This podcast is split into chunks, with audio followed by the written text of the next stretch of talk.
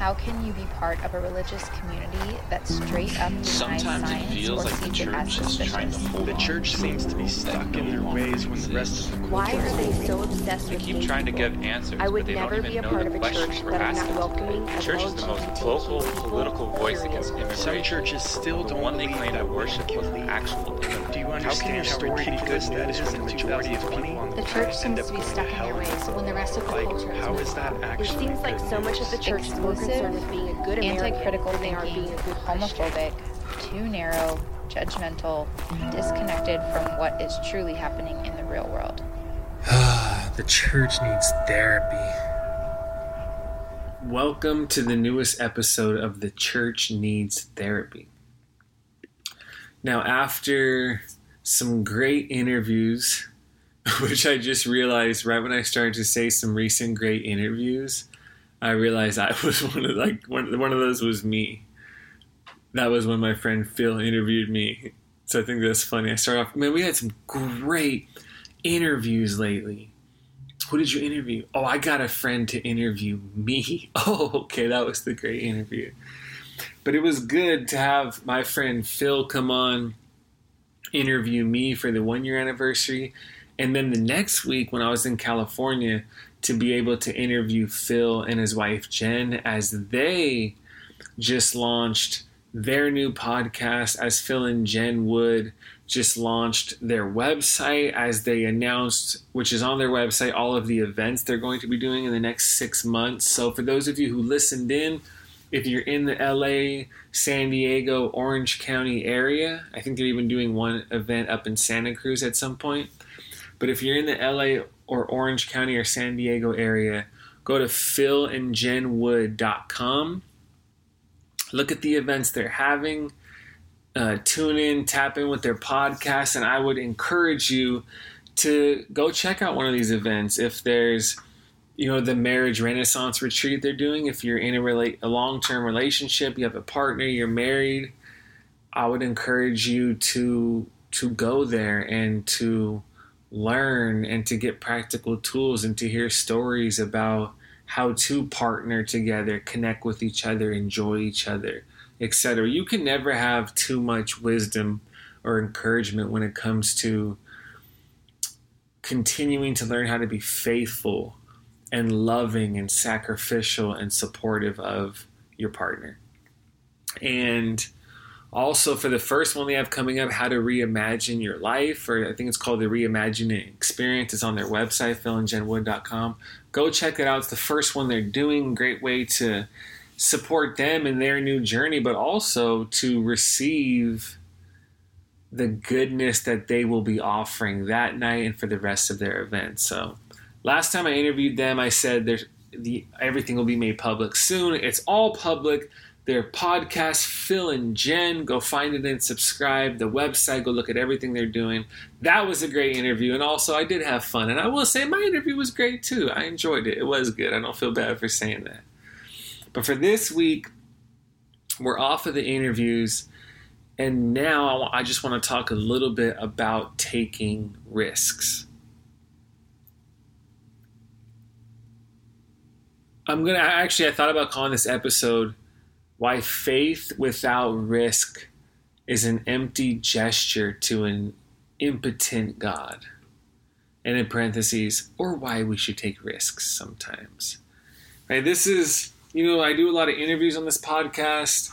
I do times where I offer my critiques, I offer new ways forward for the for the church, for people of faith, and at other time it's more about our own journeys of transformation. It's our own journeys of growth that I sort of speak into. So I've kind of seen after the first year interviews, I will do my times where you know you're taking the church to therapy, you're offering critiques, you're naming the issues, you're talking about a way forward. But other times there's just new ways of seeing, new ways of thinking, new ways of living that I want to invite people into for our own personal journey of transformation. So, let's begin with this idea of taking risks. My wife and I were in Cambodia, and a new friend we were traveling with got confused because the guide we were with had just asked him if he wanted to blow up a goat. Now, I should probably explain this a bit. When my wife Christine finished her master's degree in the spring of 2010, we went backpacking in Southeast Asia for about seven weeks. So we went to Bali for 10 days surfing. We went to Malaysia for a day and almost slept the entire day in Malaysia. We barely saw anything. Then we flew to Krabi, which is the south of Thailand. Then we took trains and boats all throughout Thailand. We met my wife's parents in Vietnam, which is where they're from. We traveled with them for two weeks. And then we floated down rivers in Laos. We and we finally made it to Cambodia. And before arriving in Cambodia, we heard a rumor that and I think we saw some video evidence that there was an old military compound that had been kind of converted into this weird tourist destination. Now, what would a tourist want to do in an old military compound? A sensible person would ask that question. Well, you go there and when you go to this old compound there, you look at this menu of weapons that you can pay to use. So you can choose which one you want to try out. And I'm completely serious. So since it was not in our budget to spend $350 shooting in or to spend $50 shooting an AK-47 or $100 throwing a grenade, or to go straight to the top shelf and blow $300 shooting an actual RPG, which is a rocket propelled grenade launcher. My wife and I decided we were just going to go with our new friends along for the ride because we wanted to see them shoot these rockets. So the five of us, our two new friends who were from the South, like from North Carolina and from somewhere else, maybe Texas, which explains why they wanted to blow stuff, blow stuff up, probably uh, and, and, our tuk tuk driver, it was us five and my wife and I. We hopped in a van with the boss who looked like he wasn't convinced the war was over yet. Do you understand what I'm saying? Like he was dressed in full combat uniform. He didn't speak any English. He never smiled. And then we hopped in a van with him and another man to drive into the jungle for 45 minutes so our friend could you know, shoot a rocket into the mountain or whatever. If you use the guns, you could stay on the base, but if you if you use a rocket, you have to go into the jungle. I'm assuming because they don't want to blow up somebody's house. And of course, five minutes into the drive, my wife started to panic because she was convinced they were going to take us in the jungle and kill us. Which, by the way, this is 2010. It's not a great idea to watch the movie Taken for the first time right before you go on a backpacking trip in your 20s. Because anytime something bad would happen, my wife would be like, they're going to kidnap us and they're going to kill us. I know it. Like, somebody hops off at the train, the same train stop as us. She's like, they're following us. I know they're going to kidnap us. So for about 10 minutes, we drove deeper and deeper into the jungle with virtually no way to communicate with the boss. And as we did that, my wife's terror slowly started to increase and to the point where I stopped trying to comfort her and calm her down because the energy of her fear started to convince me that she was right. They were going to take us into the jungle and kill us.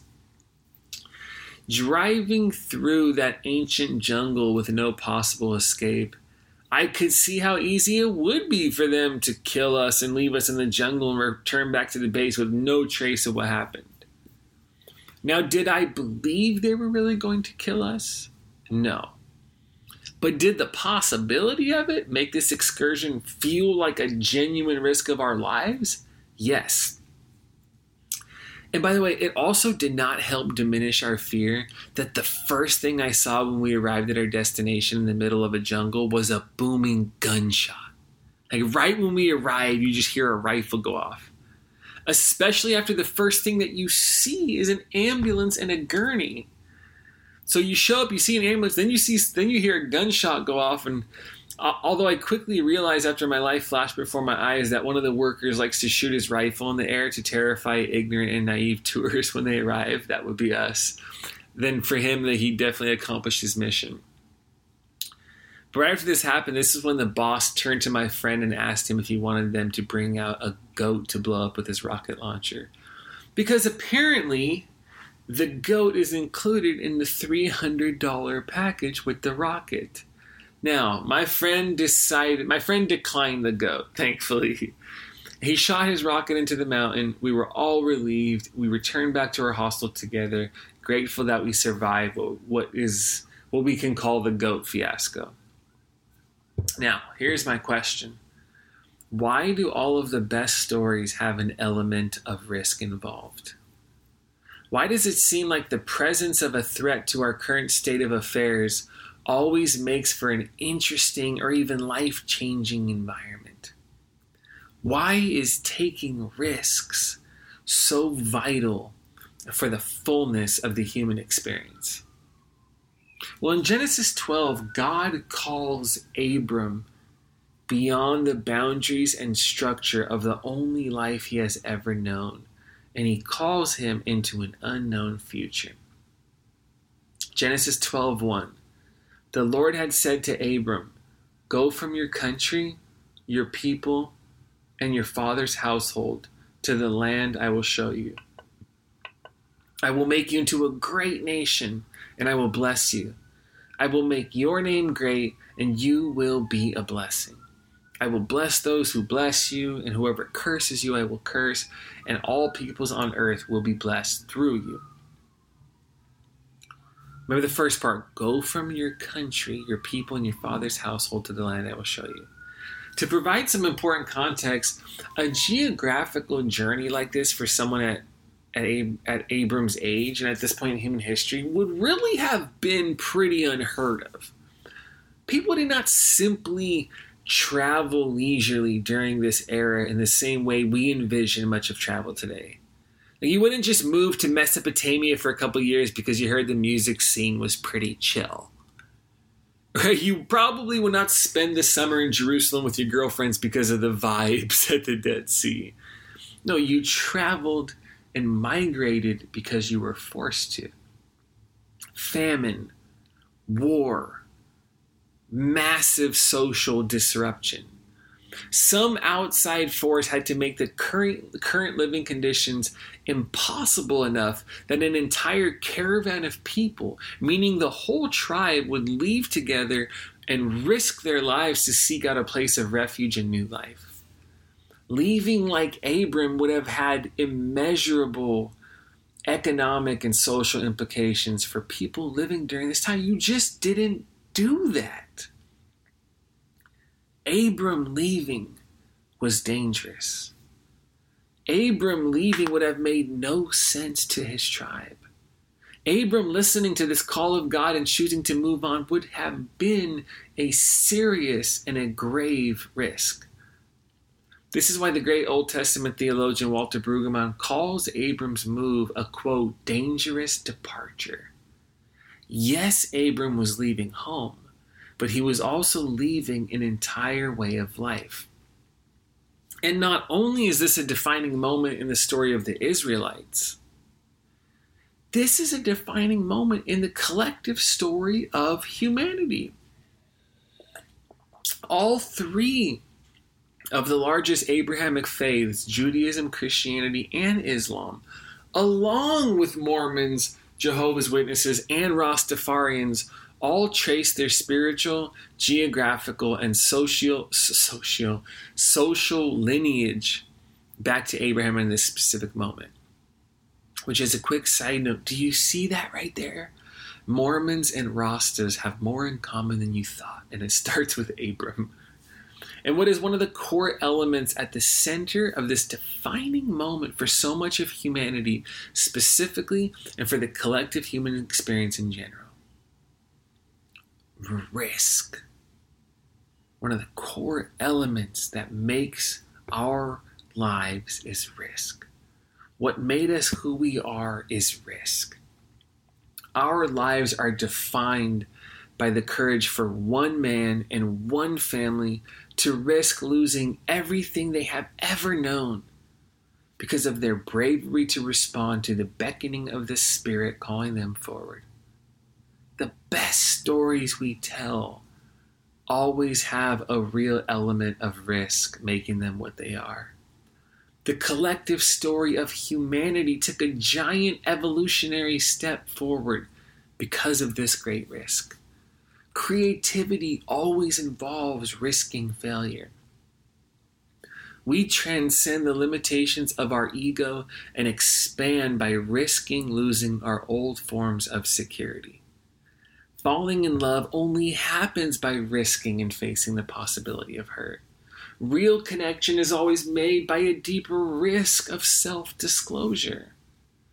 Accepting the wild, unmanageable, and unruly nature of life through the integration of risk into our day to day lives is what allows our life to constantly expand with joy and explode with beauty. The incarnation itself, the incarnation of Jesus, was God saying to the world, Love is always a risk because we saw what happened to Jesus. It's not about whether or not we're going to accept that sometimes we're going to take risks. It's about waking up to the unsettling and liberating realization that life itself is the risk. And every individual risk we take to create more life is us simply saying yes to the universal risk of being alive. See, a decision, a deci- did I say a decision? I think I did say that right a decision not to risk is a decision to not live. A decision not to risk is a decision to not create. A decision not to risk is a decision to not grow. Now let me let me let me ask one question. If risking is woven into the fabric of life itself, what is one thing we need to let go of in order to embrace this essential life of risk? Let me let me jump ahead for a second. Just beneath the surface of so much of our unwillingness to take the necessary risks required to bring forth more life is the fear of failure and humiliation. See, both of these fears are restrictive, make your life smaller, and must be let go of and overcome in order to become a person of risk, which is ultimately to become a person of life. You see, the ego relates to failure as if it's death. The ego sees humiliation as the end. And on one level, this is actually true to fail is going to involve the embrace of some form of death. And to be humiliated is going to prove also to be the end of you. Which raises two very critical questions for us. What is it exactly that dies when you experience failure? And which you meets its end when you are sitting in the seat of humiliation? One of the pioneering voices of centering prayer in the West, Thomas Keating, said, quote, The spiritual journey is not a career or a success story. It is a series of humiliations of the false self that become more and more profound. A ser- one of the greatest contemplative thinkers of the past 50 years tracks the process of transformation as a series of necessary humiliations to the ego or to the false self. Now, why would one of the most awakened souls on the planet state that humiliation to the false self or ego is one of the most essential, uh, essential experiences of our spiritual journey? Well, failing publicly and experiencing a sense of humiliation from the public nature of that failure temporarily dismantles your ego's attachment to its image. If you are invested in and have an attachment to an image of success, perfection, and performance, it becomes impossible to maintain this image when your current reality is undeniably subverting it.